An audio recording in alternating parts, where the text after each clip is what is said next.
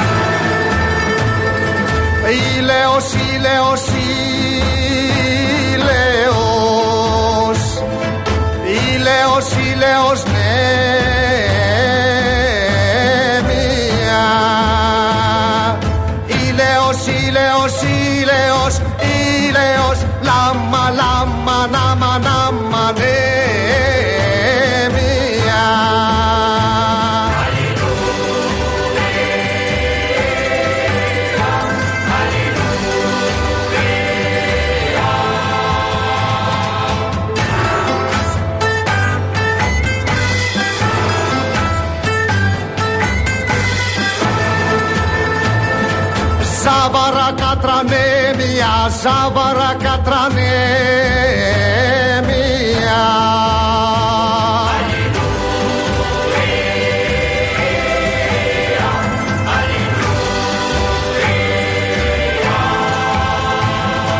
Ζάβαρα κατρανέμια, ήλαιος, ήλαιος, λάμα, λάμα, νάμα, νάμα,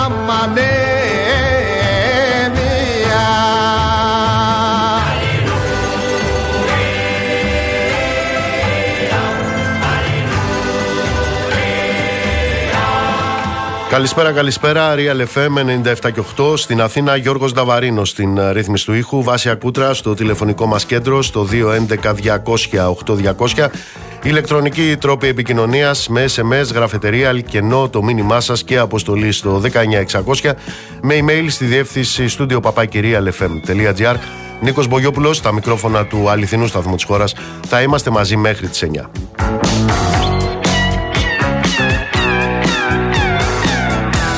Είχαμε αποφασίσει η σημερινή πρώτη ώρα της εκπομπής να είναι ένα αφιέρωμα τιμής και χρέους σε έναν από τους αθάνατους αυτής της χώρας, σε έναν από τους αθάνατους του πολιτισμού και της τέχνης αυτού του τόπου που έφυγε τον ε, Γιάννη Μαρκόπουλο. Θα το κάνουμε, θα έρθουμε στο αφιέρωμα. Πρώτα όμως πρέπει να κάνουμε μία στάση όπως εξελίσσονται τα πράγματα και αναφέρομαι στα πράγματα τα εξελισσόμενα σε ό,τι αφορά την προεκλογική περίοδο. Διότι για μια ακόμα φορά εδώ διαπράτεται ένα έγκλημα. Και αναφέρομαι στη Θράκη.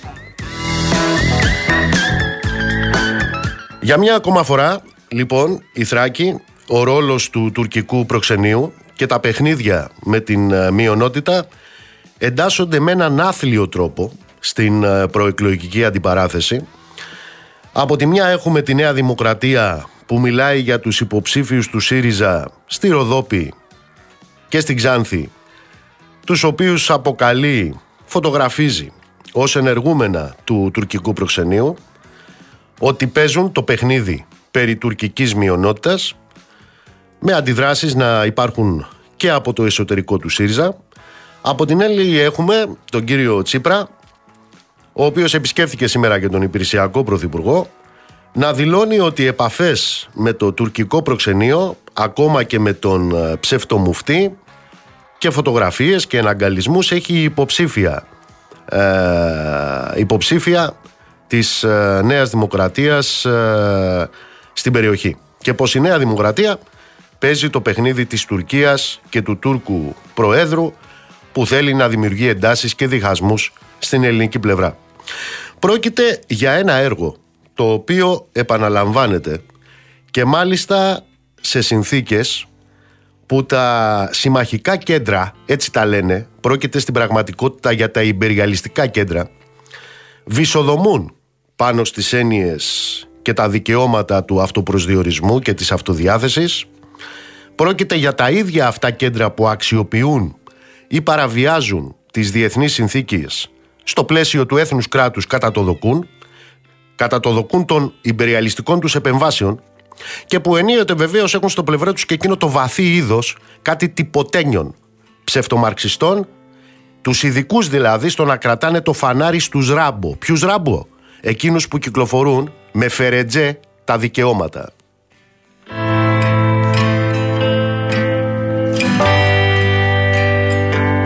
Ορισμένες λοιπόν παρατηρήσεις επί τη βάση αρχών. Πρώτον, στη Θράκη δεν υπάρχει, δεν υπάρχει τουρκική μειονότητα. Στη Θράκη υπάρχει μουσουλμανική μειονότητα.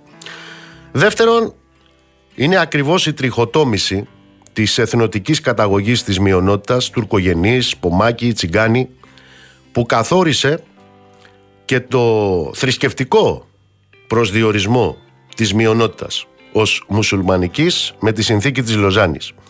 Η δε συνθήκη της Λοζάνης αποτελεί αυτό το οποίο θα λέγαμε ακρογωνιαίο λίθο στο πλαίσιο του διεθνούς δικαίου και στην πραγματικότητα ό,τι έχει απομείνει από αυτό το διεθνές δίκαιο για την ε, απόκρουση από την Ελλάδα αιτιάσεων που εγείρονται από τρίτους. Όποιος λοιπόν επιχειρεί να ξυλώσει κάποιον πόντο από την ε, συνθήκη της ε, Λοζάνης επαπειλείται το ξύλωμα όλης της κάλτσας. Συνεπώς, με τη συνθήκη της Λοζάνης και όσο θα υπάρχουν αυτά τα υπεριαλιστικά κέντρα και όσο θα υπάρχουν οι έννοιες του έθνους κράτους, δεν παίζουμε, ούτε επιτρέπουμε σε άλλους να παίζουν. Τρίτο σημείο.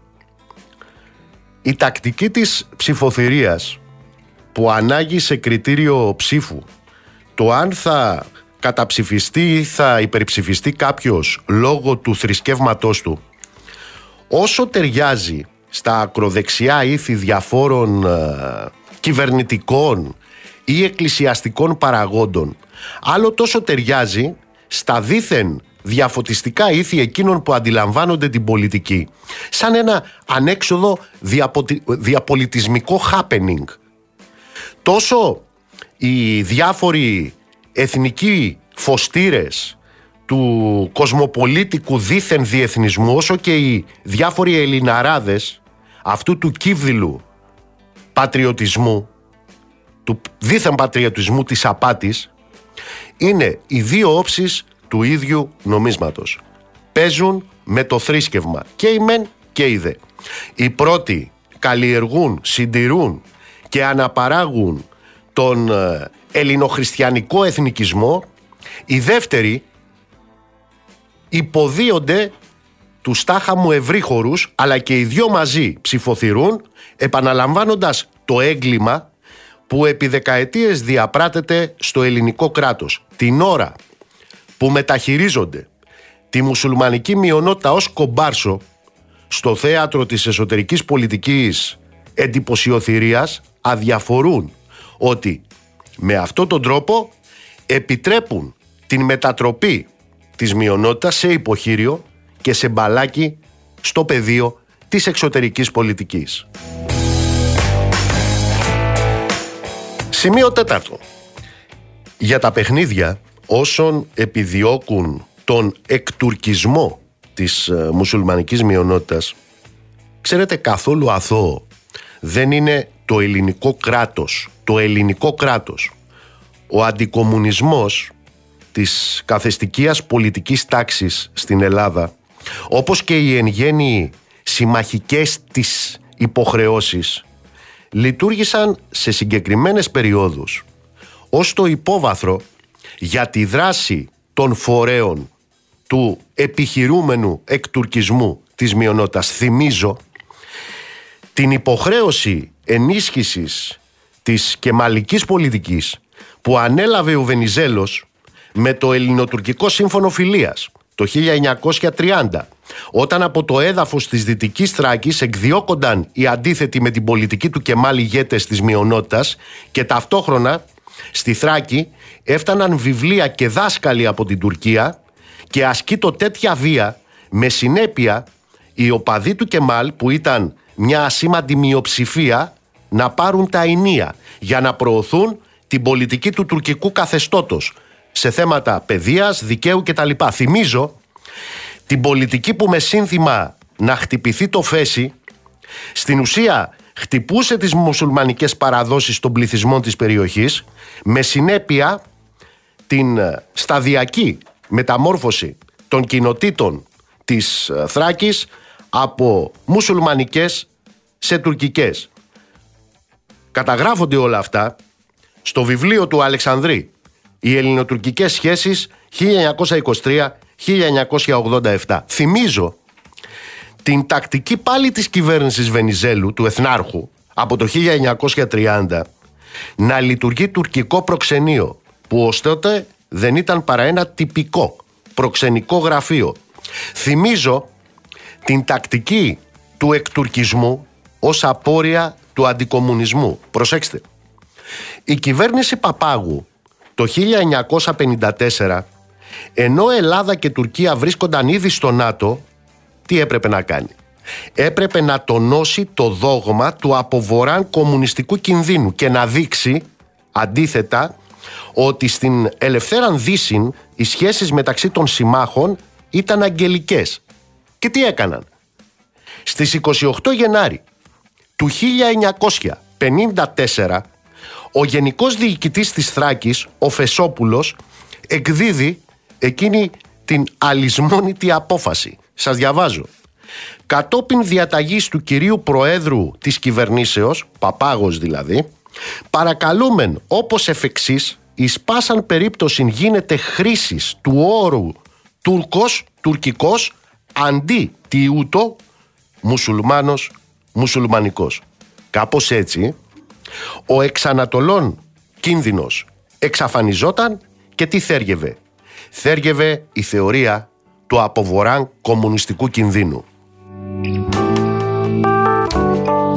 Θυμίζω την τακτική εκείνη που το Δεκέμβρη του 1952 και ενώ βεβαίως ο κομμουνιστής κατάσκοπος ο Μπελογιάννης είχε εκτελεστεί ήταν ακριβώς τότε που η Φρυδερίκη αυτό το μέλος της νεολαίας των ΕΣΕΣ ε, η βασίλισσά τους η Φρυδερίκη εγγενίαζε τι; Εγγενίαζε τουρκικά σχολεία στη Θράκη παρουσία του Τούρκου Προέδρου της Δημοκρατίας. Θυμίζω τις μορφωτικές συμφωνίες του 1951 και της Χούντας το 1968 που καθιερωνόταν η τουρκική ως η μόνη, η μόνη μειονοτική γλώσσα εκπαίδευσης. Όμως ξέρετε, η μητρική γλώσσα των Πομάκων και των Αθήγανων μουσουλμάνων της Θράκης δεν ήταν και δεν είναι τα τουρκικά.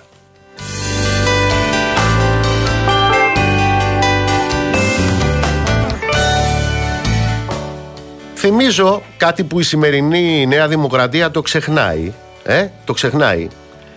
Η ίδια η κυβέρνηση στο ανώτατο μάλιστα επίπεδο να αποκαλεί στις συνομιλίες της με την ηγεσία της Τουρκίας σαν τουρκική την μειονότητα της Θράκης. Ποιος; Ο Κωνσταντίνος Καραμαλής στις συνομιλίες του με τον Ετζεβίτ το 1978.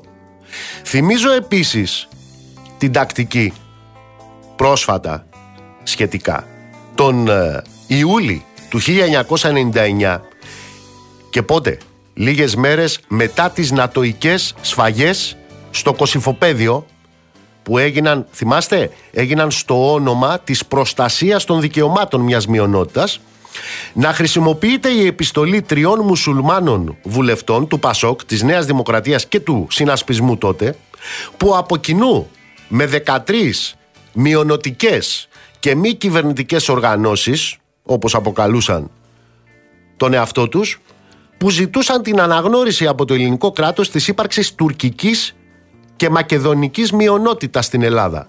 Με τον τότε Υπουργό Εξωτερικών, τον κύριο Γιώργο Παπανδρέου, σε μια ασύγνωστη αντιμετώπιση του ζητήματος του ατομικού αυτοπροσδιορισμού, και με τις παρενέργειες που γεννάει η έγκαιρση θεμάτων συλλογικού αυτοπροσδιορισμού να δηλώνει ότι δεν τον ενδιέφερε αν κάποιος θα αυτοπροσδιορίζεται στην ελληνική επικράτεια ως Τούρκος ή Μακεδόνας.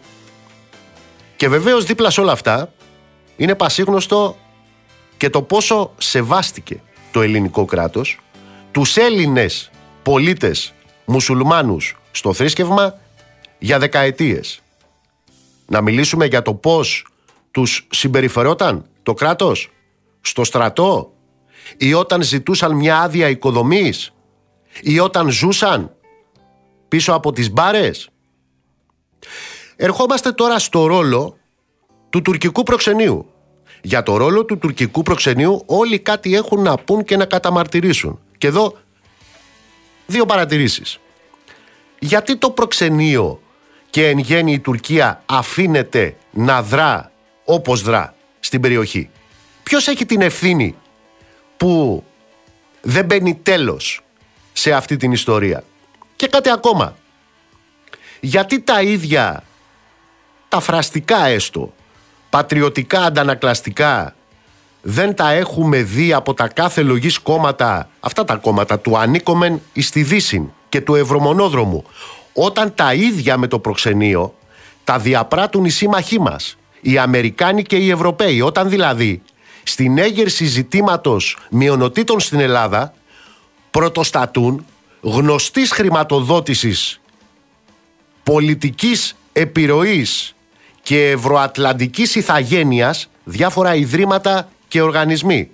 Να θυμίσω, ήταν το Νοέμβρη του 2006 όταν οι Ηνωμένες Πολιτείες, ο μεγάλος μας σύμμαχος, δια του επιτετραμένου της Αμερικανικής Πρεσβείας στην Αθήνα, του Τόμας Κάντριμαν, τότε ήταν που οι Ηνωμένες Πολιτείες τάσσονταν ευθέως υπέρ της αναγόρευσης της μουσουλμανικής μειονότητας της Θράκης σε τουρκική μειονότητα.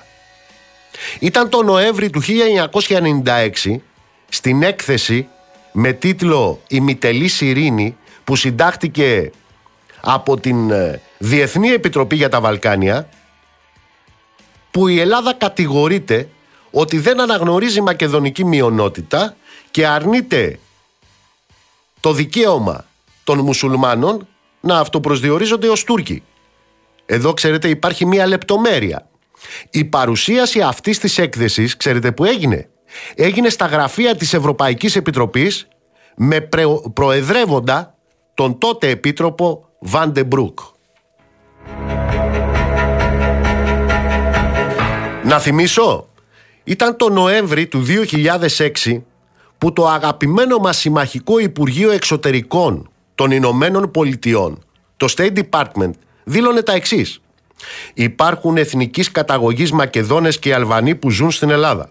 Οι Ηνωμένες Πολιτείες έχουν μια διαφορετική ερμηνεία του όρου μειονότητα από αυτήν που έχει η Ελλάδα. Σεβόμεθα τη συνθήκη της Λοζάνης η οποία αποτελεί τη νομική βάση για την ελληνική ερμηνεία αλλά αυτός δεν είναι ο τρόπος της αμερικανικής ερμηνείας. Ποιος τα λέγει αυτά; Το State Department.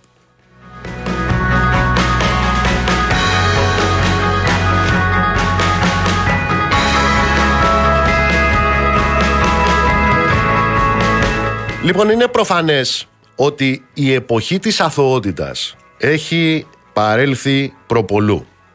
Ειδικά όταν είναι γνωστό από Ιουγκοσλαβία μέχρι Ουκρανία πώς δρά ο υπεριαλισμός στο όνομα της τάχαμου προστασίας των μειονοτήτων. Κατά τα λοιπά, στην Ελλάδα της Ευρωπαϊκής Ένωσης, στην Ελλάδα του Ευρώ, στην Ελλάδα του ΝΑΤΟ, στην Ελλάδα του Δουνουτού, στην Ελλάδα της Τρόικας, στην Ελλάδα των τραπεζιτών, στην Ελλάδα των πλεονασμάτων. Ξέρετε κάτι, αυτό το οποίο παραμένει αδιατάρακτο δίπλα στην αθλειότητα αυτή που περιέγραψα είναι ο μαρασμός. Ο μαρασμός συνεχίζεται. Μαζί και ο μαρασμός της Θράκης που πίσω από όσα φαίνονται έχει να αντιμετωπίσει και όσα δεν φαίνονται. Δηλαδή εκείνους που τη λυμπίζονται ως ειδική οικονομική ζώνη για τις business τους. Και ο μαρασμός αφορά όλους τους Έλληνες της περιοχής. Είτε πρόκειται για χριστιανούς, είτε για μουσουλμάνους, είτε για άθεους. Στη Θράκη η πλειοψηφία του πληθυσμού είτε ανήκουν στην πλειονότητα είτε στη μειονότητα είναι εργάτες. Είναι άνεργοι, είναι αγρότες, είναι βιοπαλαιστές, είναι λαϊκά στρώματα που με ε, είμαι Χριστό, είμαι Αλάχ και οι δυο τους αχ και βάχ. Και αυτό, αυτά που τους ενώνουν δηλαδή, τα προβλήματα και οι ανάγκες της ζωής που βιώνει εκεί η φτωχολογιά είναι απείρως περισσότερα από όσα τους διαφοροποιούν μεταξύ τους. Όσοι προσπαθούν να τους διαχωρίσουν δεν το κάνουν για να τους χαρίσουν ούτε τον επίγειο εθνικό ούτε τον επουράνιο θρησκευτικό παράδεισο. Απέναντι στα προβλήματα που είναι κοινά για όλους τους θέλουν διαιρεμένους και πολιτικά και κοινωνικά και ταξικά ώστε να μην βρίσκει αντίπαλο η πολιτική που γεννά αυτά τα προβλήματα. Και όσοι τα γεννούν αυτά τα προβλήματα συμμετέχουν για μια ακόμα φορά σε αυτή επαναλαμβάνω την αθλειότητα. Το πιο πολιτικό που έχει να πει κανείς για όλους αυτούς συμπεραλαμβανομένων των αθλειοτήτων της κυρίας Ντόρας Μπακογιάννη εκεί πάνω είναι τούτο. Παιδιά, κόφτε το. Κόφτε το.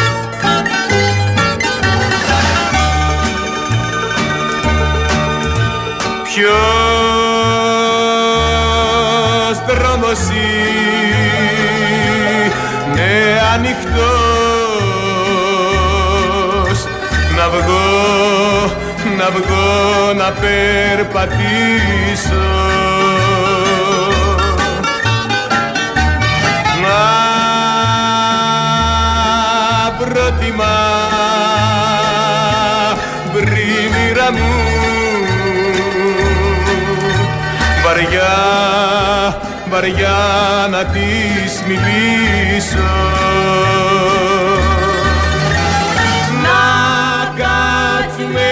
Σε μια γωνιά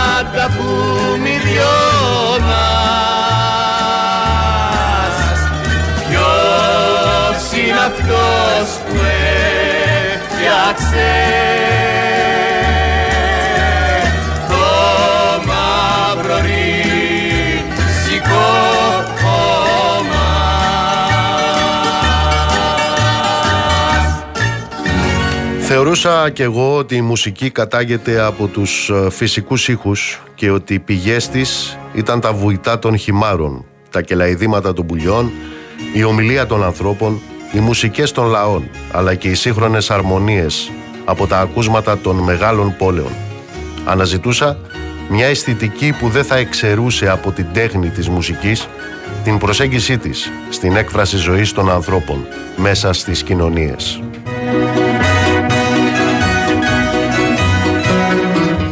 Ο Γιάννης Μαρκόπουλος που με το έργο του προσκύνησε τη χάρη του λαού μας που έδωσε πνοή, δύναμη και κουράγιο στα μαρτύρια του στα χρόνια τα δίσεκτα ο δημιουργός που με τα μουσικά του έργα πλημμυρισμένα με χρώματα και αρώματα κουβάλισε τη μνήμη και τη δύναμη της ελληνικής μουσικής ο συνθέτης που διαμόρφωσε από την αρχή κιόλας της δημιουργικής του πορείας μια εντελώς προσωπική ηχητική φωνή και άποψη ξέχωρη από τις άλλες μέχρι τότε, βρίσκεται από χτες στη γειτονιά των Αθανάτων.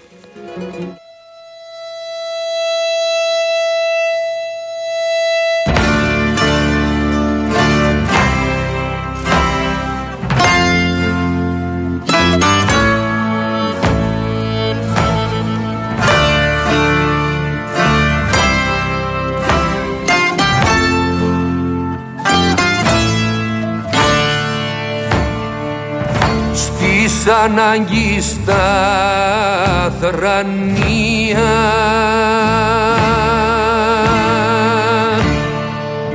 Και στη φτώχεια στο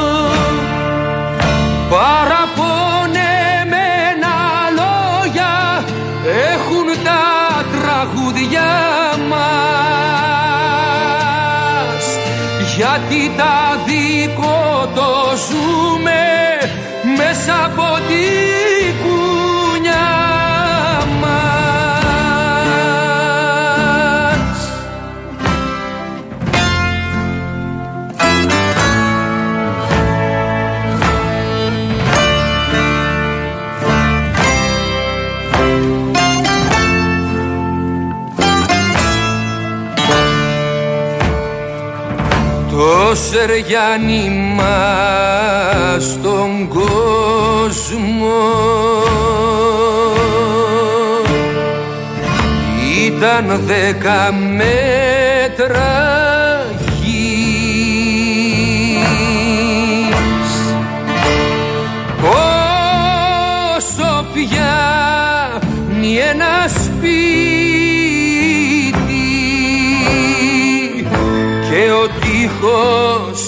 μια αυλής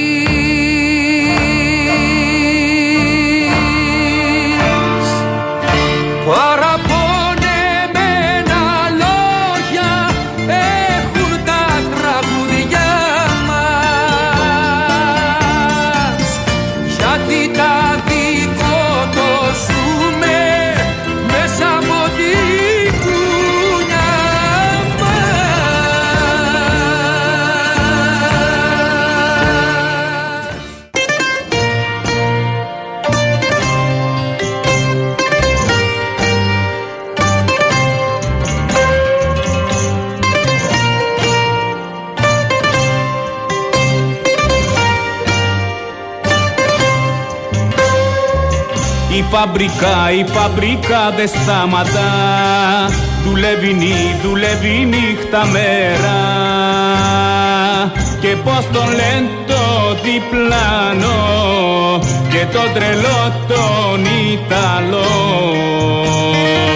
Να τους ρωτήσω δεν μπορώ ούτε να πά, ούτε να πάρω αέρα και πως το λένε το διπλάνο και το τρελό τον Ιταλό. Να τους ρωτήσω δεν μπορώ ούτε να πά ούτε να πάρω αέρα. Δουλεύω μπρος, δουλεύω μπρος στη μηχανή. Στην βαρδιά δι, στην βαρδιά δύο δέκα. Κι από την πρώτη τη στιγμή Μου στείλανε τον ελεκτή να μου πετάξει στο αυτί δυο λόγια ναι, δυο λόγια ναι τα σκέτα. Κι από την πρώτη τη στιγμή μου στείλανε τον ελεκτή να μου πετάξεις στο αυτί δυο λόγια ναι, δυο λόγια ναι τα σκέτα.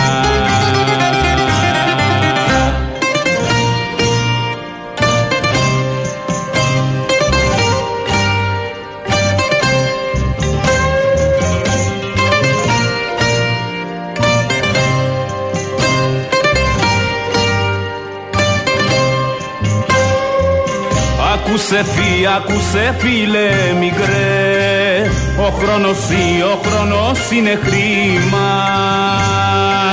Με τους εργάτες μη μιλάς Την ώρα σου να την κρατάς. Το γιο σου μην τον λησμονάς Πειναϊκή, πειναϊκή είναι κρίμα με τους εργάτες μη μιλάς την ώρα σου να την κρατάς. Το γιο σου μην το λησμονάς πειναϊκή, πειναϊκή είναι κρίμα. Κι έτσι στο πω, κι έτσι στο πω στο μου σκυπτός Ξεχνάω τι, ξεχνάω τη μιλιά μου Είμαι το νούμερο με ξέρουν όλοι με αυτό. Κι εγώ κρατάω μυστικό ποιο είναι το, ποιο είναι το όνομά μου. Είμαι το νούμερο 8 Με ξέρουν όλοι με αυτό Κι εγώ κρατάω μυστικό ποιο είναι το, ποιο είναι το όνομά μου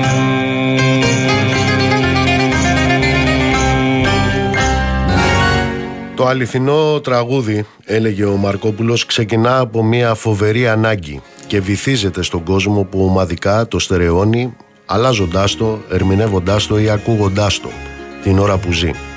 Το πρώτο υλικό ξεκινά από τον κόσμο και τελειώνει πάλι σε αυτόν. Ό,τι ακούσουμε, η μελωδία για τα μαλαματένια λόγια πρωτογράφτηκε από τον Μαρκόπουλο στα 13 του μόλις χρόνια.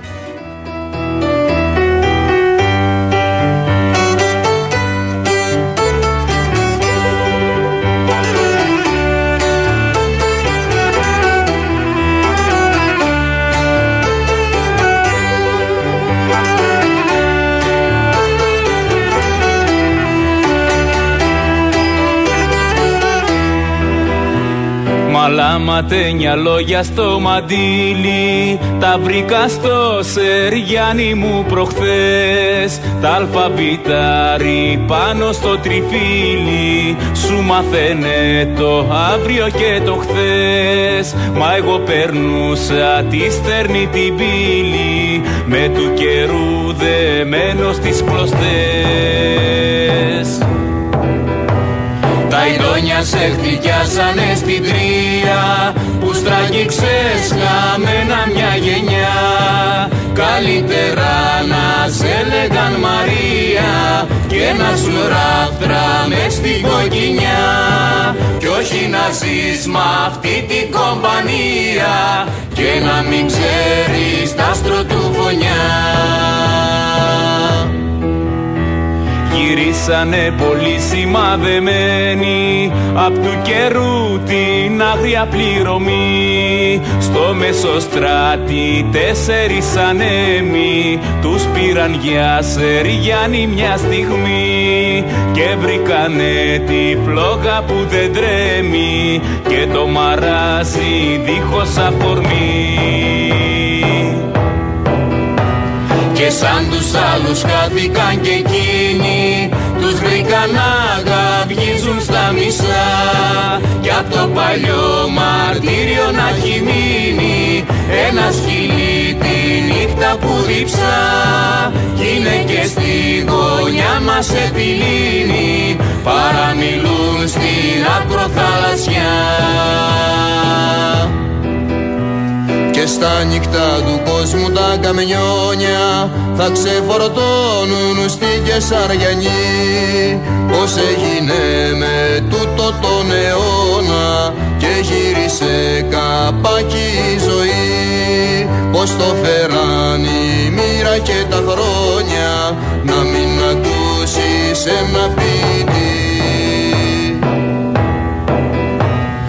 Κόσμου ποιος το λύνει το κουβάρι Ποιος είναι καπετάνιος στα βουνά Ποιος δίνει την αγάπη και τη χάρη Και στις μυρφιές του Άδη Μάλα ματένια λόγια στο χορτάρι Ποιος βρίσκει για την άλλη τη γενιά. Με δέσαν στα στενά και στους κανόνες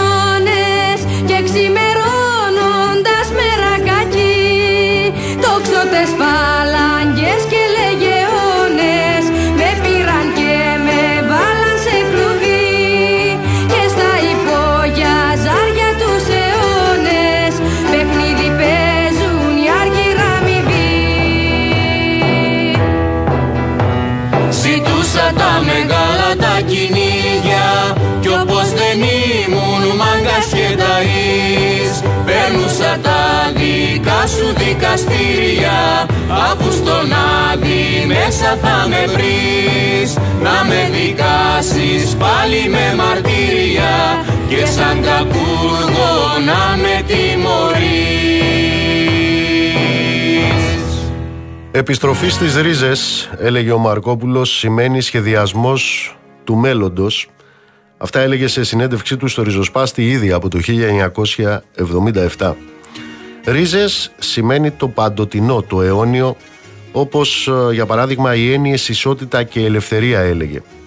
Όταν χρησιμοποίησα στη μουσική μου τη λύρα, το σαντούρι, το λαϊκό κλαρίνο, μέσα στα συμφωνικά όργανα, είχα μια κατεύθυνση εξ αρχής. Να συντελέσουν τα ηχοχρώματα αυτής της νέας ορχήστρας στα μουσικά μου έργα, στη συνοχή, στην αλληλεγγύη και στην ανάδειξη των άγραφων νόμων που διαθέτει στην ψυχή του ο ελληνικός κόσμος.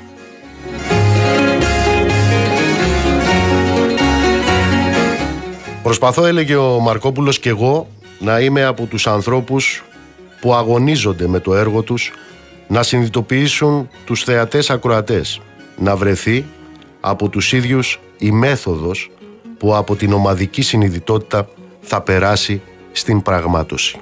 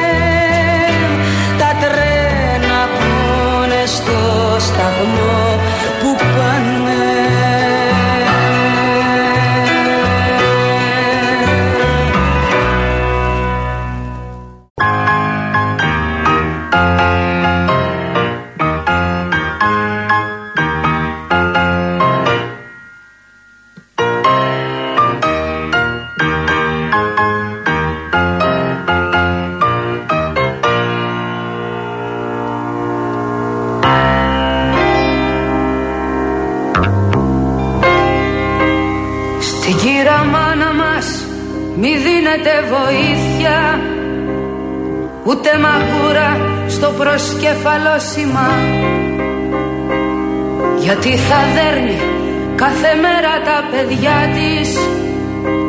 Κι όταν μιλάω θα με λέει αλυτάρα κι αν δέρνει κάθε που γουστάρει τα παιδιά της θα καταντήσουνε εμπόροι δουλικοί. Τα νιάτα χάνονται στα βρώμικα σοκάκια για να μετρήσουμε το πόη του στη γη.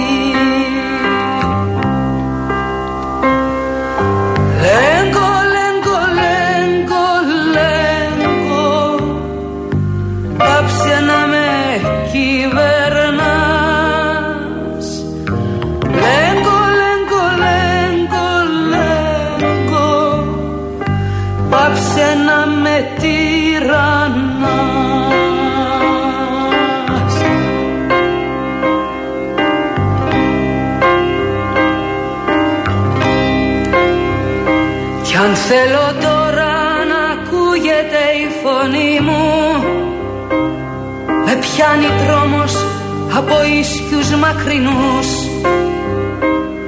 Χρυσαφή μοιάζει η συντροφιά σου στη ζωή μου. Κι η όμορφιά σου μου γιατρεύει τους καημούς. Ρε μπαρμπα κάτσε να μας πεις μια ιστορία. Πώς ήταν τότε η μανούλα μας παλιά Έπεφτε ξύλο σαν γινόταν φασαρία. Ή σας να νουρίζε με χάδια και φύλλα.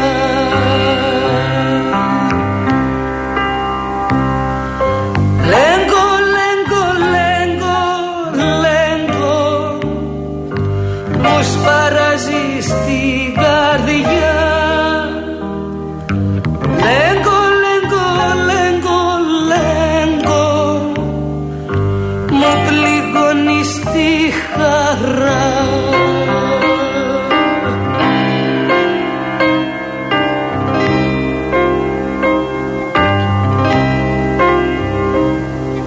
μπαρμπάς τότε σοβαρεύτηκε λιγάκι. Την κουτραξίνη και παράγγειλε καφέ.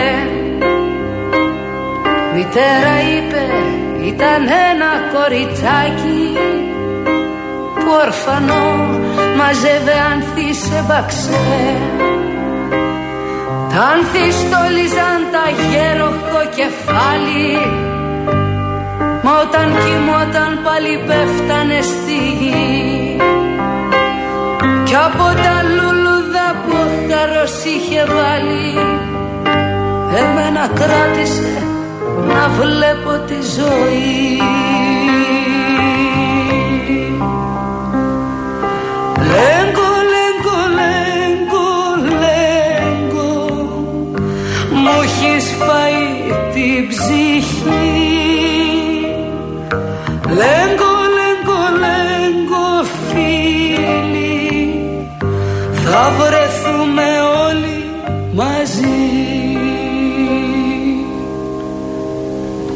Αυτή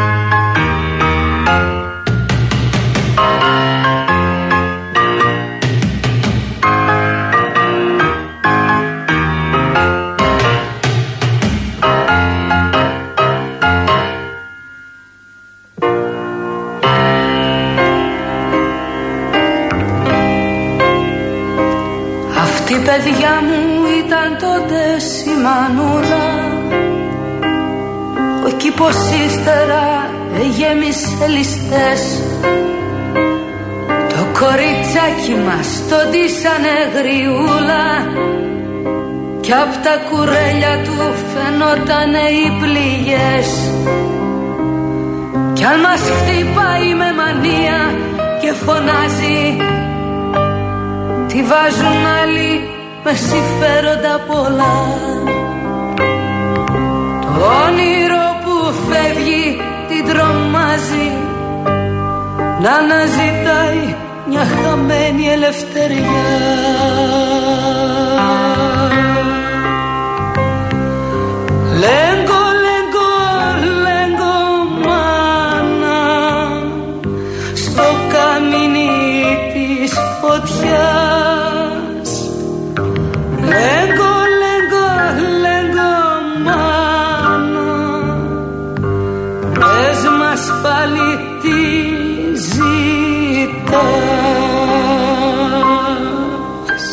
Όλα τα τραγούδια, έλεγε ο Γιάννης Μαρκόπουλος, έχουν ε, πολιτικό αντίκρισμα. Από το πιο απλό τραγουδάκι μέχρι το πιο σύνθετο και πάντοτε εξυπηρετούν κάποιες ομάδες.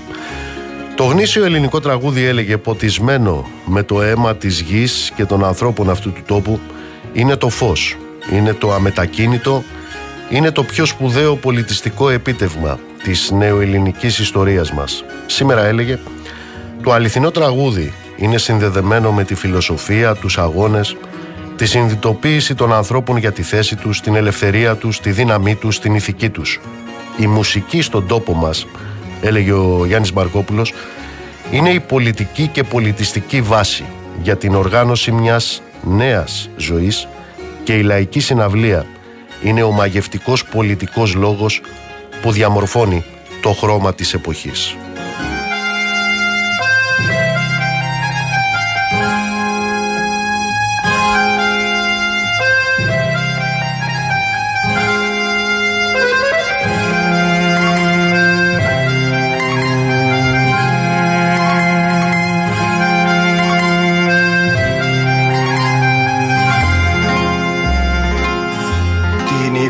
Εικόνα σου σεβάστηκα Στη φλόγα δεν εκράτησα.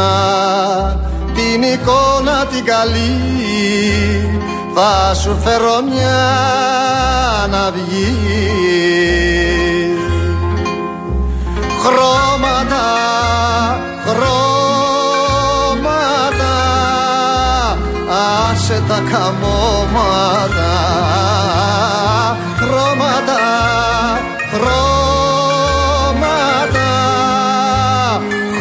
χρώματα και αρώματα.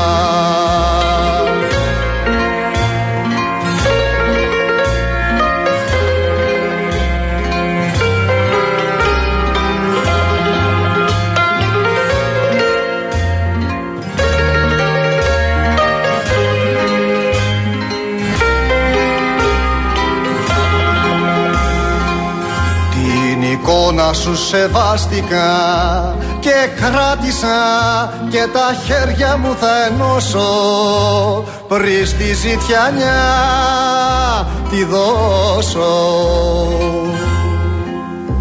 Χρώματα, χρώματα, χρώματα και αρώματα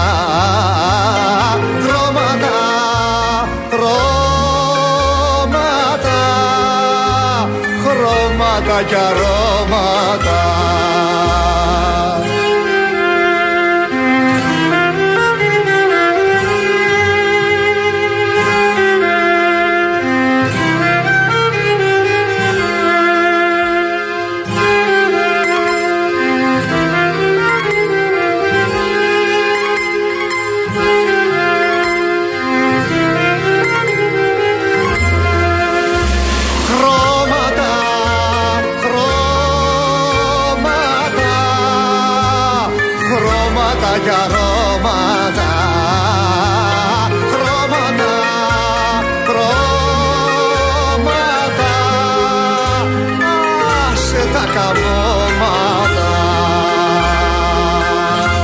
Καλησπέρα, καλησπέρα σε όσους μπήκατε τώρα στη συχνότητα. Δεύτερη ώρα της εκπομπής Real FM 97 και 8 στην Αθήνα. Γιώργος Νταβαρίνος στη ρύθμιση του ήχου. Βάση Κούτρα στο τηλεφωνικό μας κέντρο στο 211-200-8200.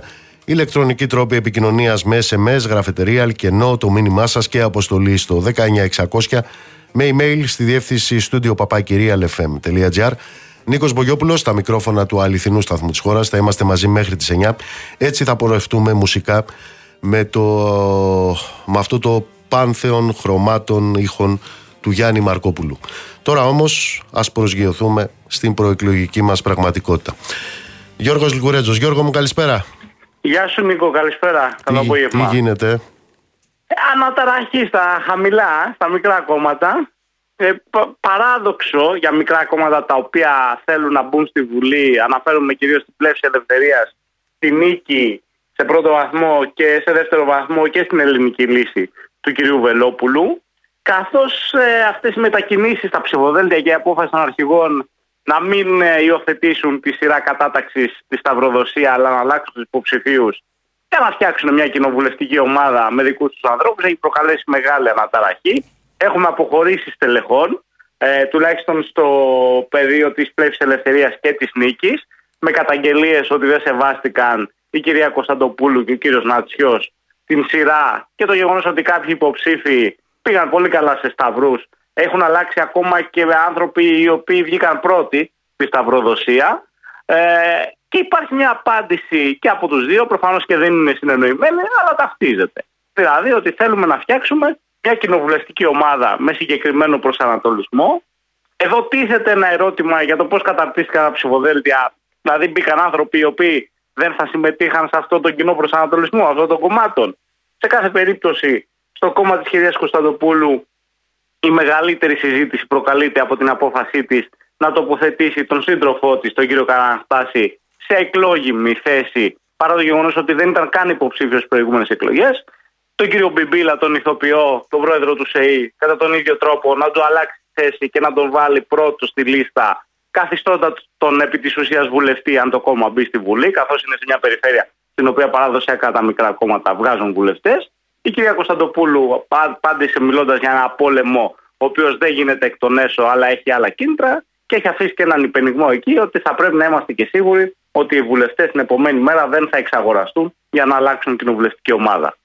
Τα Ε, ίδια πάνω Εδώ, κάτω. και συγγνώμη, στο κόμμα- πριν, πριν ναι. πάμε στους άλλους. Εδώ, σε ό,τι αφορά την κυρία Κωνσταντοπούλου, έχουμε και αποχωρήσει από ό,τι έχω καταλάβει. Έχουμε, ε, είχα μείνει Ναι, σε δύο. Τρεις, Τρεις είναι. ε, τρεις, τρεις γυναίκες οι οποίες είχαν πρωτεύσει, έχουν αποχωρήσει από τα ψηφοδέλτια και υπάρχει και εκεί με καταγγελία ότι η κυρία Κωνσταντοπούλου δεν είχε ποτέ πει, γιατί αυτό ακούστηκε από την πρόεδρο της Πλεύσης Ελευθερίας, ότι πριν από τις εκλογές είχε συμφωνηθεί ότι θα αλλάξει η σειρά ή ότι ενδέχεται να αλλάξει η σειρά στα ψηφοδέλτια αν υπάρξουν δεύτερες εκλογές οι οποίες θα γίνουν με λίστα και οι τρεις καταγγέλουσες οι οποίες είχαν πρωτεύσει στη, σε σταυροδοσία στα ψηφοδέλτια καταγγέλνουν ότι αυτό δεν είχε συμβεί ποτέ και ότι η κυρία Κωνσταντοπούλου επί της ουσίας έδειξε το, πρόσ, το πραγματικό της πρόσωπο.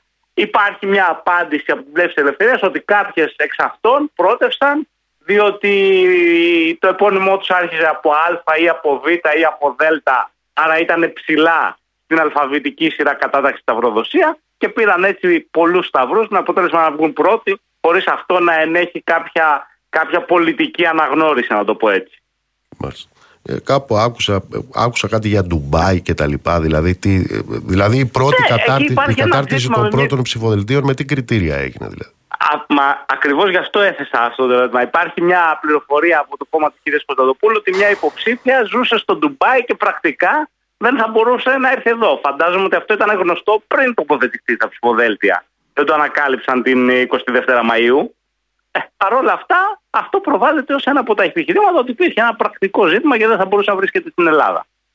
Μάλιστα. Με τους άλλους τι γίνεται τώρα, εκεί τη λίστα ποιος τη φτιάχνει, οι μονές του Κοίτα, Αγίου ναι, Όρους, ποιος τη φτιάχνει Και τι λίστες; τι- ένα όργανο, Νίκο, το οποίο ονομάζεται Ομεχμία. Ποια; Ομεχμία. Α, Ε, πολλά από τα μέλη του οποίου φαίνεται ότι θέλουν να είναι βουλευτές και εκεί είχαμε ένα αρκετά παράδοξο. Ε, ένας κύριος Ρούντας, αν δεν κάνω λάθος το όνομα, ε, τον μετακίνησαν από την Κόρινθο στη Λάρισα. Χωρίς να έχει καμία, καμία, κα- καμία σχέση καταγωγής από τη Λάρισα. Εκεί φαγώθηκε η πρώτη σε Σταυρούς, η οποία και αυτή έχει καταγγείλει ότι τελικά είναι ίδια και αυτή με όλα τα υπόλοιπα κόμματα. Ε, γίνεται και εκεί μια προσπάθεια το εκτελεστικό γραφείο, να το πω έτσι, του κόμματος, αυτό το όργανο, τα μέλη του να γίνουν βουλευτές με κάθε τρόπο.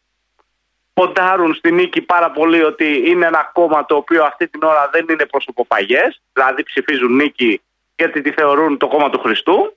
Αυτό, αυτό προβάλλει η νίκη. Κατηγορεί Έχουν. μάλιστα τον κύριο, τον αυτοί κύριο έχουν, Βελόπουλο. ε, έχουν επιστολές του Ιησού αυτοί; Όχι, Όχι, γι' αυτό αυτοί δεν κατηγορούν τον κύριο Βελόπουλο ότι εμπορεύτηκε τον Ιησού και γι' αυτό δεν πρέπει να ψηφιστεί ο Βελόπουλος και πρέπει να ψηφιστεί η νίκη. Μάλιστα. Αυτά, αυτά ακούμε καθημερινώς. Μάλιστα. Πάντως Και- και εκεί υπάρχουν αποχωρήσεις γιατί έγινε και εκεί αυτό που είναι και στην πλεύση ελευθερίας. Παγώθηκαν κάποιοι υποψήφοι οι οποίοι είχαν βγει πρώτοι σε σταυρούς για να τοποθετηθούν κάποιοι άλλοι, τους οποίους θέλει ο κύριος Νατσιός και το όργανο της Ομεχμίας. Μαζί με το βουλευτήριο. Υπάρχει αυτό το όργανο στο κόμμα της νίκης, το βουλευτήριο. Το πρώτο πώς το πες; Ομεχμία, όμικρον, μη αλφαγιώτα ή μη γιώτα αλφα. Μάλιστα. Καλώς. Και με, τη, με τους άλλους που έχουν τις επιστολές του Ιησού, τι γίνεται; Ναι, εκεί βγήκαν δύο επιστολές, διότι υπήρχε ένα θέμα Ιησού. επίσης αντικατάστασης. όχι. Τουλάχιστον όχι ακόμα, δεν έχουν φτάσει σε αυτό το επίπεδο. Ο κύριος Αμανατίδης από τη Θεσσαλονίκη, η κυρία Γεωστρατίδου, αν δεν κάνω λάθος, και αυτόν άλλαξε η σειρά προκειμένου να τοποθετηθούν άλλοι. Και οι δύο δηλώνουν ότι εξ αρχής είχαν δηλώσει πως αν εκλέγονταν βουλευτές θα παραχωρούσαν την έδρα και πως στόχος τους ήταν το κόμμα και όχι το προσωπικό τους όφελος. Μάλιστα. Την περίπτωση να βάλει ο Θεός στο χέρι του δεν τη βλέπεις. Όχι ακόμα. Όχι ακόμα. Ευχαριστώ, Γιώργο. Γεια σου Νίκο, καλό βράδυ.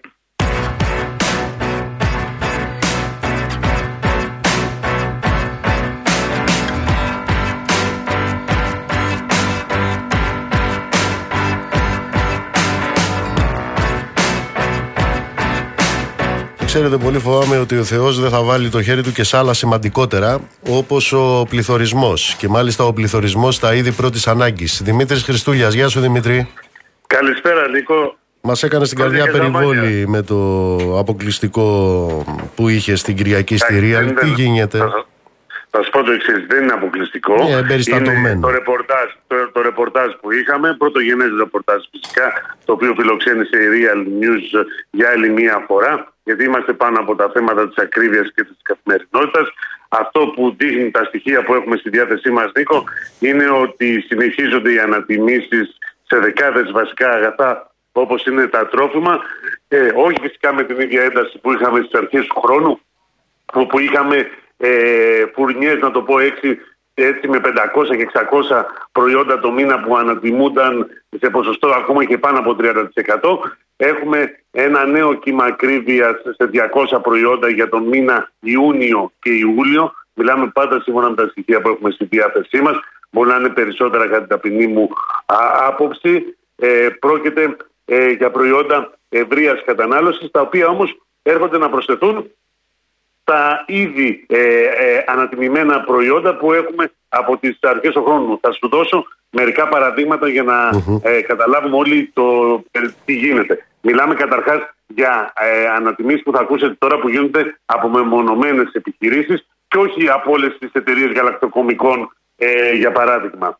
Λοιπόν, στα γαλακτοκομικά 8% ανατιμήσεις, στο απορριπαντικό πιάτο 16%, στο ελαιόλαδο έως 15%, στα χαρτικά έως 15%, τα παξιμάδια έως 10%, αναψυκτικά 10%, χυμή 10%, ελιές επίσης 10%, κατεψυγμένα λαχανικά 9%, στιγμιαίος καφές 7%, σοκολάτες 6%, παιδικές τροφές 4%, όλα αυτά περίπου αφορούν 200 κωδικούς, θα περάσουν σταδιακά στα ράφια των σούπερ μάρκετ ε, ανάλογα με τα αποθέματα που έχουν ε, τα σούπερ μάρκετ ε, στις αποθήκες τους.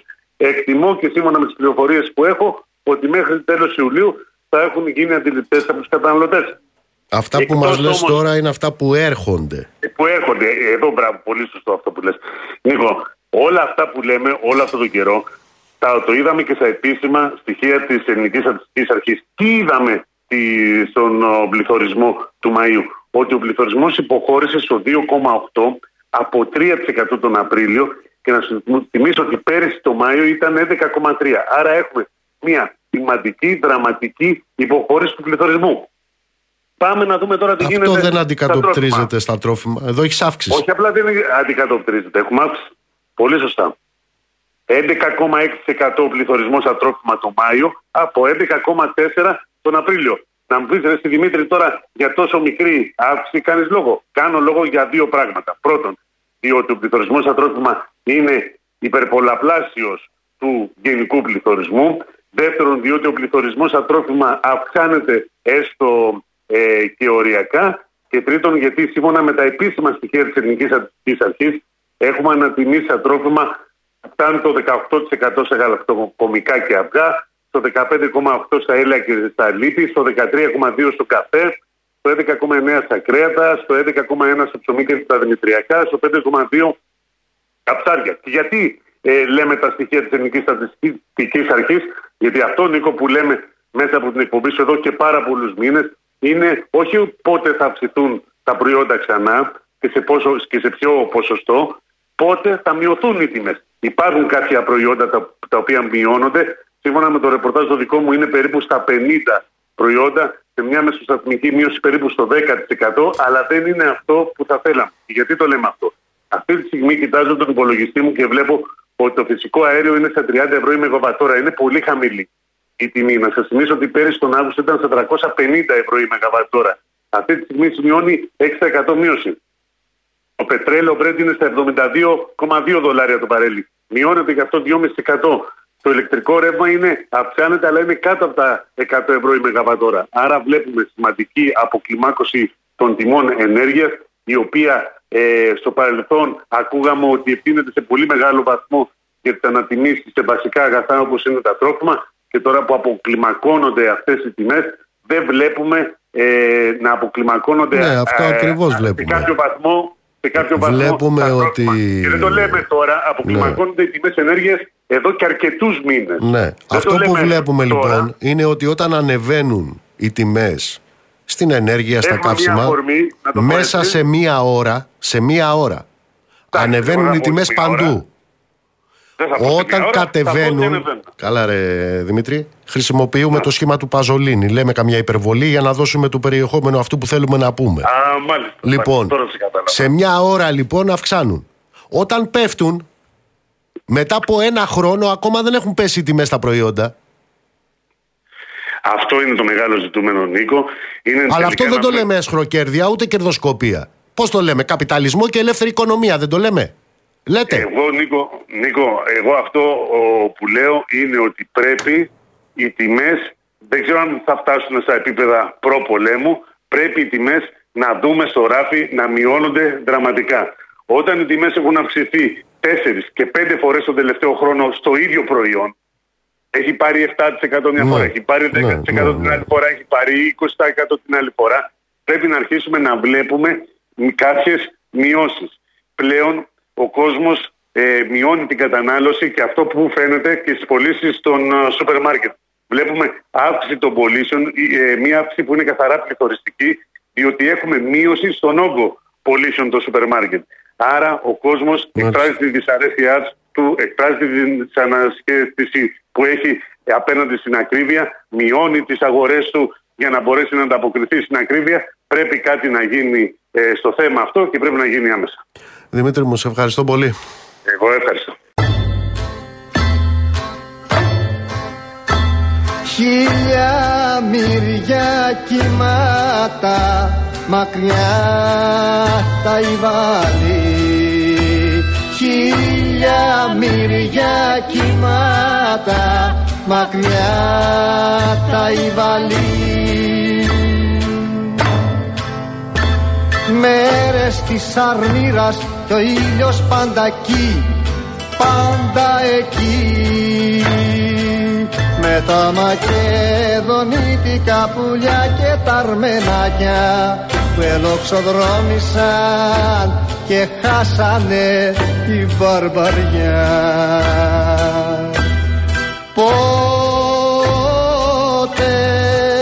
παραμονεύοντας τον πόρφυρα το μαύρο ψάρι έρχεται φεύγει μικραίνουν οι κύκλοι του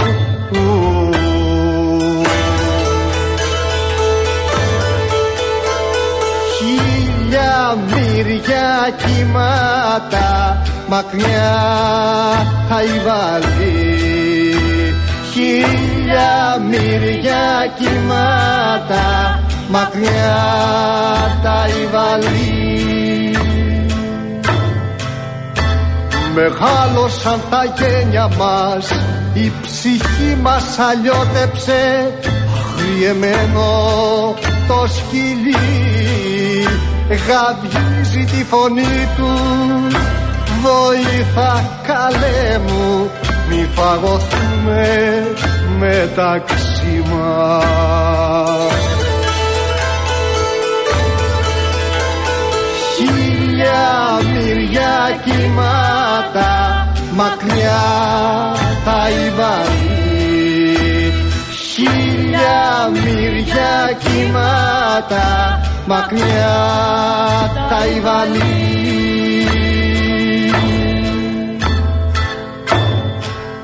Ώρες ώρες μερεύουμε με τη χορδή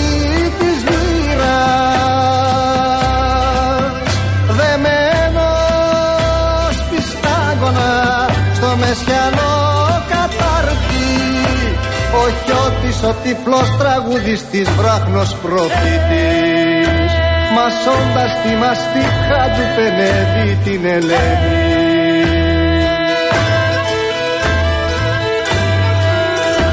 Μασώντας τη μαστίχα του πενεύει την Ελένη.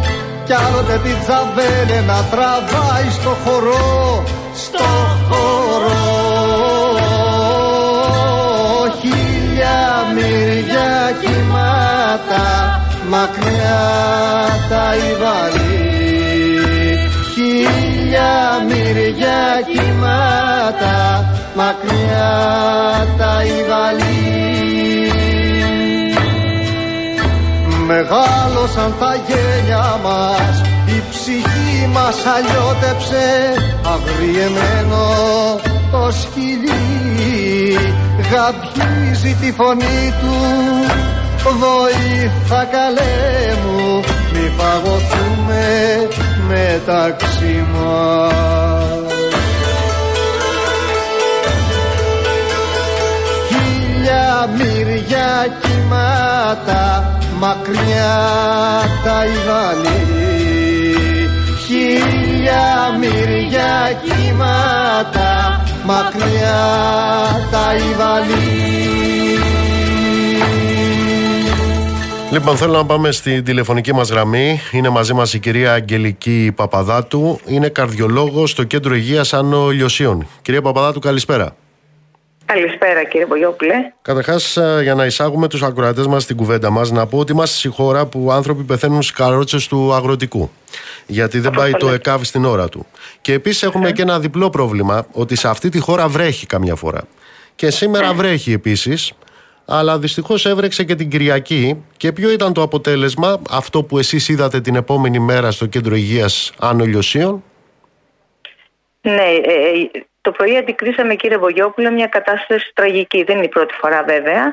Το κέντρο υγείας είχε μετατραπεί σε λίμνη, ε, καθιστώντας έτσι αδύνατη την ε, πρόσβαση των ε, ασφαλισμένων, αλλά και των εργαζομένων των υγειονομικών στο χώρο, αλλά και έβγαλε εκτός λειτουργίας δύο ιατρία, το ορθοπαιδικό και το παιδιατρικό, τα οποία δεν λειτουργήσαν. Δεν είναι η πρώτη φορά, βέβαια. Επανελειμμένω ε, με την πρώτη βροχόπτωση.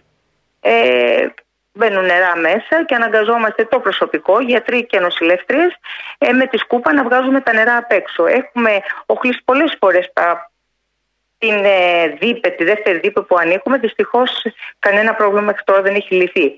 Σε εμάς υπάρχει μια βέβαια μια ιδιαιτερότητα που ίσως να υπάρχει και σε άλλες περιοχές. Αυτό το υποκατάστημα ενώ ήταν υγειονομικής, ε, ήταν για υγειονομικούς, έχει περάσει στα χέρια των διοικητικών. Ήρθε το ΕΦΚΑ. Οπότε οτιδήποτε πρόβλημα αντιμετωπίζουμε κτηριακά θα πρέπει να μιλάμε με τη διευθύντρια του ΕΦΚΑ. Καταλαβαίνετε λοιπόν πόσο δύσκολο είναι αυτό το πράγμα. Στου χειμωνιάτικους μήνες δεν έχουμε πετρέλαιο. Οι γιατροί δουλεύουν με παλτό. Οι ασφαλισμένοι κρυώνουν. Ε, όταν χαλάσει μία βρύση δεν έχουμε νερό. Ε, καθημερινά έχουμε τέτοιου είδους προβλήματα και έρχονται να προσθεθούν σε όλα τα άλλα προβλήματα της ανεπάρκειας των υποδομών στην πρωτοβάθμια περίθαλψη. Είτε αυτό λέγεται υγειονομικό προσωπικό που λείπουν γιατροί, λείπει προσωπικό, δεν υπάρχει βοηθητικό προσωπικό, ε, ειδικότητες και μάλιστα σε μια περιοχή που σίγουρα έχετε ακούσει, ο Δήμος των Αναλυσίων έχει χιλιάδες προβλήματα με πολλά έτσι, με λαϊκά στρώματα τα οποία δεν έχουν να δώσουν από την τσέπη τους κάποια χρήματα, με υποβάθμιση, με κομματερές, με καρκίνο 30%. Λόγω της κομματερής εδώ έχουμε επιπλέον ε, ποσοστά έτσι, καρκίνου και πολλά άλλα. Αυτό που μας περιγράφεται λοιπόν τώρα κυρία Παπαδάτου είναι η εικόνα ενός κέντρου υγείας που από ό,τι αντιλαμβάνομαι έχουν υπάρξει αλλεπάλληλες προειδοποιήσεις των εργαζόμενων προς τους υπεύθυνους όποιοι και αν είναι αυτοί ε, ένα κέντρο υγείας λοιπόν το οποίο σφίζει από φροντίδα σε ό,τι αφορά την ε, πρωτοβάθμια φροντίδα υγείας την οποία ομνίουν αυτοί που θέλουν να κυβερνήσουν, κυβέρνησαν και θα ξανακυβερνήσουν ενδεχομένως. Ναι, δυστυχώς, ε, μάλλον ευτυχώς που υπάρχουν κάποιοι υγειονομικοί και δίνουμε την ψυχή μας Βλέπουμε την ημέρα 40-50 άτομα. Να ξέρετε ότι η περιοχή μας έχει και ειδικές πληθυσμιακές ομάδες όπως η Ρωμά, με 45-50 από αυτούς τους ανθρώπους να έρχονται καθημερινά στα ιατρία, χωρίς ραντεβού, γιατί δεν έχουν ούτε την εκπαίδευση, αλλά ούτε και τηλέφωνο για να πάρουν τηλεφωνικά ραντεβού και καταλαβαίνετε κάθε μέρα τι γίνεται. Δυστυχώς κανένας δεν ακούει. Τον τελευταίο καιρό αντιμετωπίσαμε προβλήματα, δεν είχαμε τεχνολογικό εξοπλισμό. Δηλαδή, μας έλειπε καρδιογράφος. Ε, οι γιατροί, θα σας πω ένα κλασικό παράδειγμα, η παθολόγος, η οποία είναι μοναδική στο κέντρο υγείας των Ανολιοσίων, αναγκάζεται κάποιες μέρες να πάει στα ΚΕΠΑ, στη συντάξη αναπηρίας, κάποιες άλλες μέρες να πάει στη δημοτική ε, κοινότητα του Ζεφυρίου, με αποτέλεσμα να πρέπει να ακυρωθούν τα ραντεβού και καταλαβαίνετε ότι έρχονται οι άνθρωποι και δεν βρίσκουν τους γιατρούς. Ε, οι περισσότεροι γιατροί ήταν επικουρικοί, οι οποίοι απολύθηκαν. Έχει αποψηλωθεί το υποκατάστημα, όπως βέβαια και όλα τα υποκαταστήματα σε όλη την Ελλάδα και όπως καταλαβαίνετε ε, οι ασφαλισμένοι ε, αντιμετωπίζουν καθημερινά προβλήματα και αναγκάζονται να πιάνουν στη δευτεροβάθμια περίοδο στα δημόσια νοσοκομεία όπου και εκεί βρίσκουν τις πόρτες ανοιχτές, ε, κλειστές.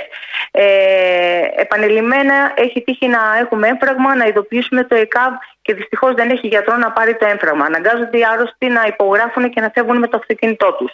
Ή θα πρέπει εμείς να κλείσουμε το υποκατάστημα και να συνοδέψουμε τους αρρώστους στο νοσοκομείο, αφήνοντας τους υπόλοιπους να περιμένουν να γυρίσουμε μεταξύ. Αυτά είναι προβλήματα βέβαια που νομίζω αντιμετωπίζει σήμερα όλη η Ελλάδα, αυτή η υποβάθμιση, η υποστελέχωση. Ε, δεν ξέρω, δεν υπάρχει τίποτα πιο ουσιαστικό από την προσωπική σας μαρτυρία. Εσείς είστε μια μάχημη γιατρός εκεί. Ας συγκρίνει κανείς αυτή την κατάσταση ε, και δεν μιλώ για αυτούς οι οποίοι έχουν ε, την ανάγκη να επισκεφθούν και το κέντρο υγείας στα Ανολιώσια αλλά και τα νοσοκομεία της χώρας, οποιοδήποτε άλλο κέντρο υγείας έχουν μια προσωπική εμπειρία εκείνοι που δεν την έχουν και ευτυχώς ας συγκρίνουν αυτή τη μαρτυρία με τα προεκλογικά σποτ θα καταλάβουν ποια είναι η διαφορά. Για το νέο εσύ προγραμματίζονται. Ναι. Για πείτε μου τώρα, επειδή βρέχει σήμερα, αύριο θα το βρείτε ναι. εκεί ή θα πάτε μαζί με υδραυλικούς και πυροσβέστες; Ναι, σήμερα μαζί με τους υδραυλικούς και τους ανθρώπους που ήρθαν από, κάτω από την πίεση τη δική μας από τις διοικητικές υπηρεσίες ψάχαμε να βρούμε από πού βάζει νερό και ακόμη δεν το έχουμε βρει. Ε, εάν πραγματικά βρέξει και σήμερα θα έχουμε προβλήματα και αύριο. Κυρία Παπαδάτου, ευχαριστώ θερμά. Να είστε καλά. Τα λόγια και τα χρόνια τα χαμένα και τους καημούς που σκέπασε καπνός. Η ξενιτιά τα βρήκε αδελφομένα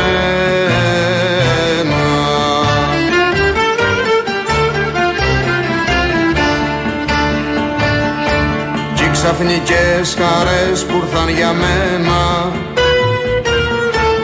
ήταν σε δάσος μαύρο κεραυνός λογισμοί που μπόρεσα για σένα.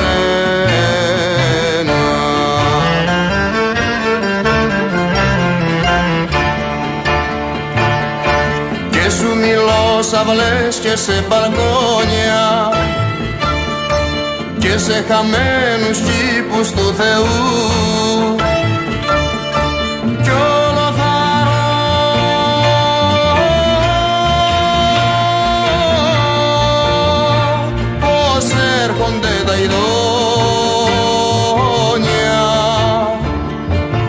τα χαμένα λόγια και τα χρόνια. Εκεί που πρώτα ήσουν παντού και τώρα μες στο κρύο και στα χιόνια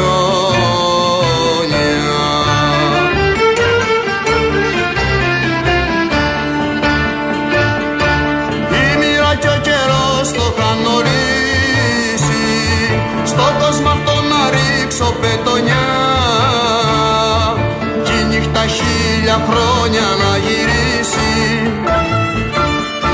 Στο τέλος της γιορτής να τραγουδήσει. Αυτός που δεν γνώρισε γενιά. Και του καημού την πόρτα να χτυπήσει. Και του καημού την πόρτα να χτυπήσει. Και του καημού την πόρτα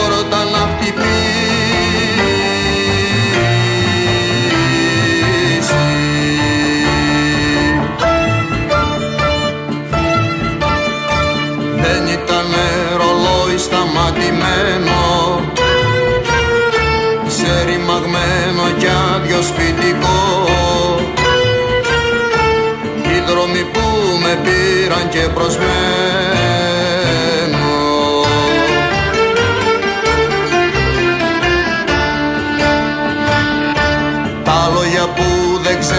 σου τα δένω.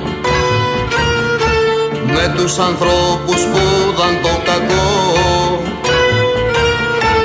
Και το έχουν στο όνομα τους σχετημένο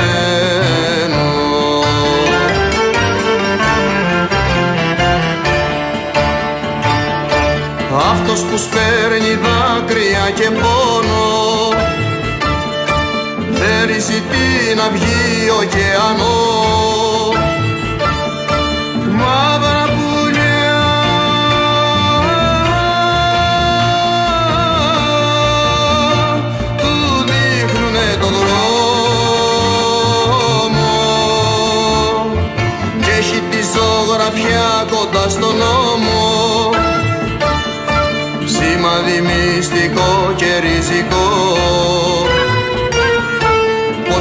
απ' τον άδει και απ' τον κόσμο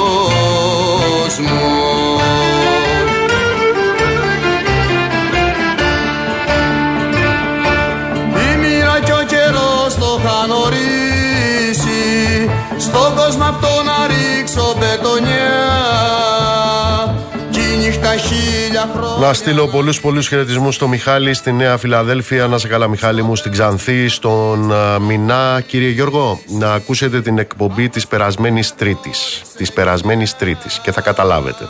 Και του καημού την πόρτα να Δημήτρη Θήκη στην Κολομβία. Κωνσταντί ο Φίβος έχει έρθει. Οι άλλοι εφόσον δεχτούν είναι ευπρόσδεκτοι. Πόρτα να χτυπήσει Μάρκο μου δεν καταλαβαίνω. Στείλε μου αύριο μήνυμα τι ακριβώς εννοείς. Να στείλω χαιρετισμού στον Παύλο, στον Γιάννη, στη Σταυρούλα, επίσης στον Παύλο τον Ξανθόπουλο, στον ε, Ηρακλή, στον Θόδωρο. Να στείλω πολλούς πολλούς ε, χαιρετισμούς στον Αντώνη, στον Άγγελο που μας ακούει από την, ε, από την Αγγλία, στο Λευθέρη. Κύριε Κωστή από την Κωνσταντζα, να είστε πιο συνδεδεμένος με τη συχνότητα αυτή την ώρα. Θα εκπλαγείτε.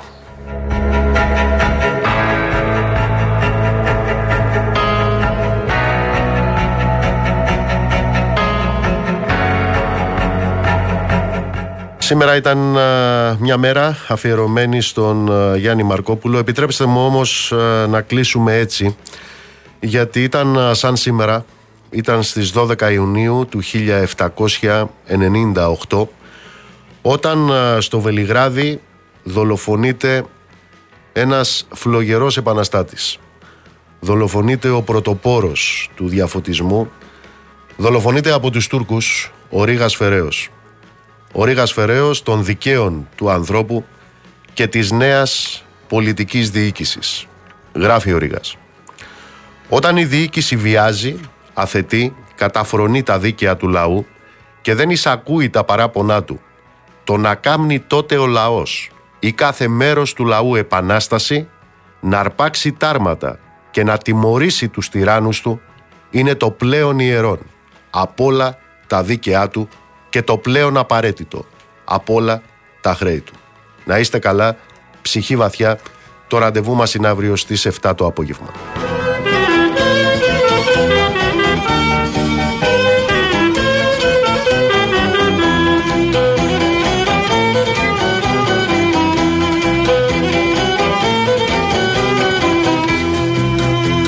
Σκότε παλικάρια θα ζούμε στα στενά. Μονάχοι σαν λιωτάρια στες δράκες στα βουνά. Ως πότε παλικάρια θα ζούμε στα στενά. Μονάχοι σαν λιωτάρια στες δράκες στα βουνά. Κάλιονε μιας ώρας ελεύθερη ζωή. Παρά σαράντα χρόνους κλαδιά και φυλακή. Παρά σαράντα χρόνους κλαδιά και φυλακή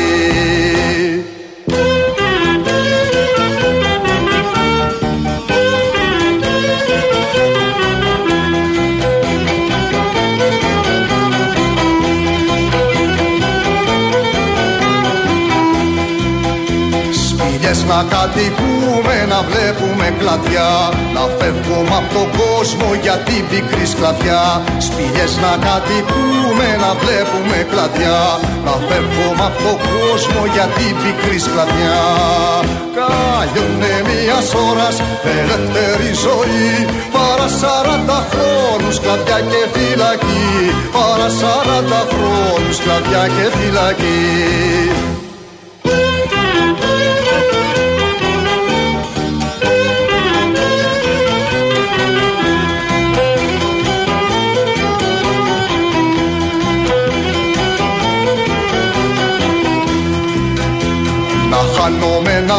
αδέρφια, πατρίδα και γονείς Τους φίλους, τα παιδιά μας και όλους τους συγγενείς. Να φανόμενα αδέρφια, πατρίδα και γονείς Τους φίλους, τα παιδιά μας και όλους τους συγγενείς. Κάγαινε μιας ώρας ελεύθερη ζωή Παρά σαράντα χρόνους κλαδιά και φυλακή. Παρά σαράντα χρόνους κλαδιά και φυλακή. Παρά σαράντα χρόνους κλαδιά και φυλακή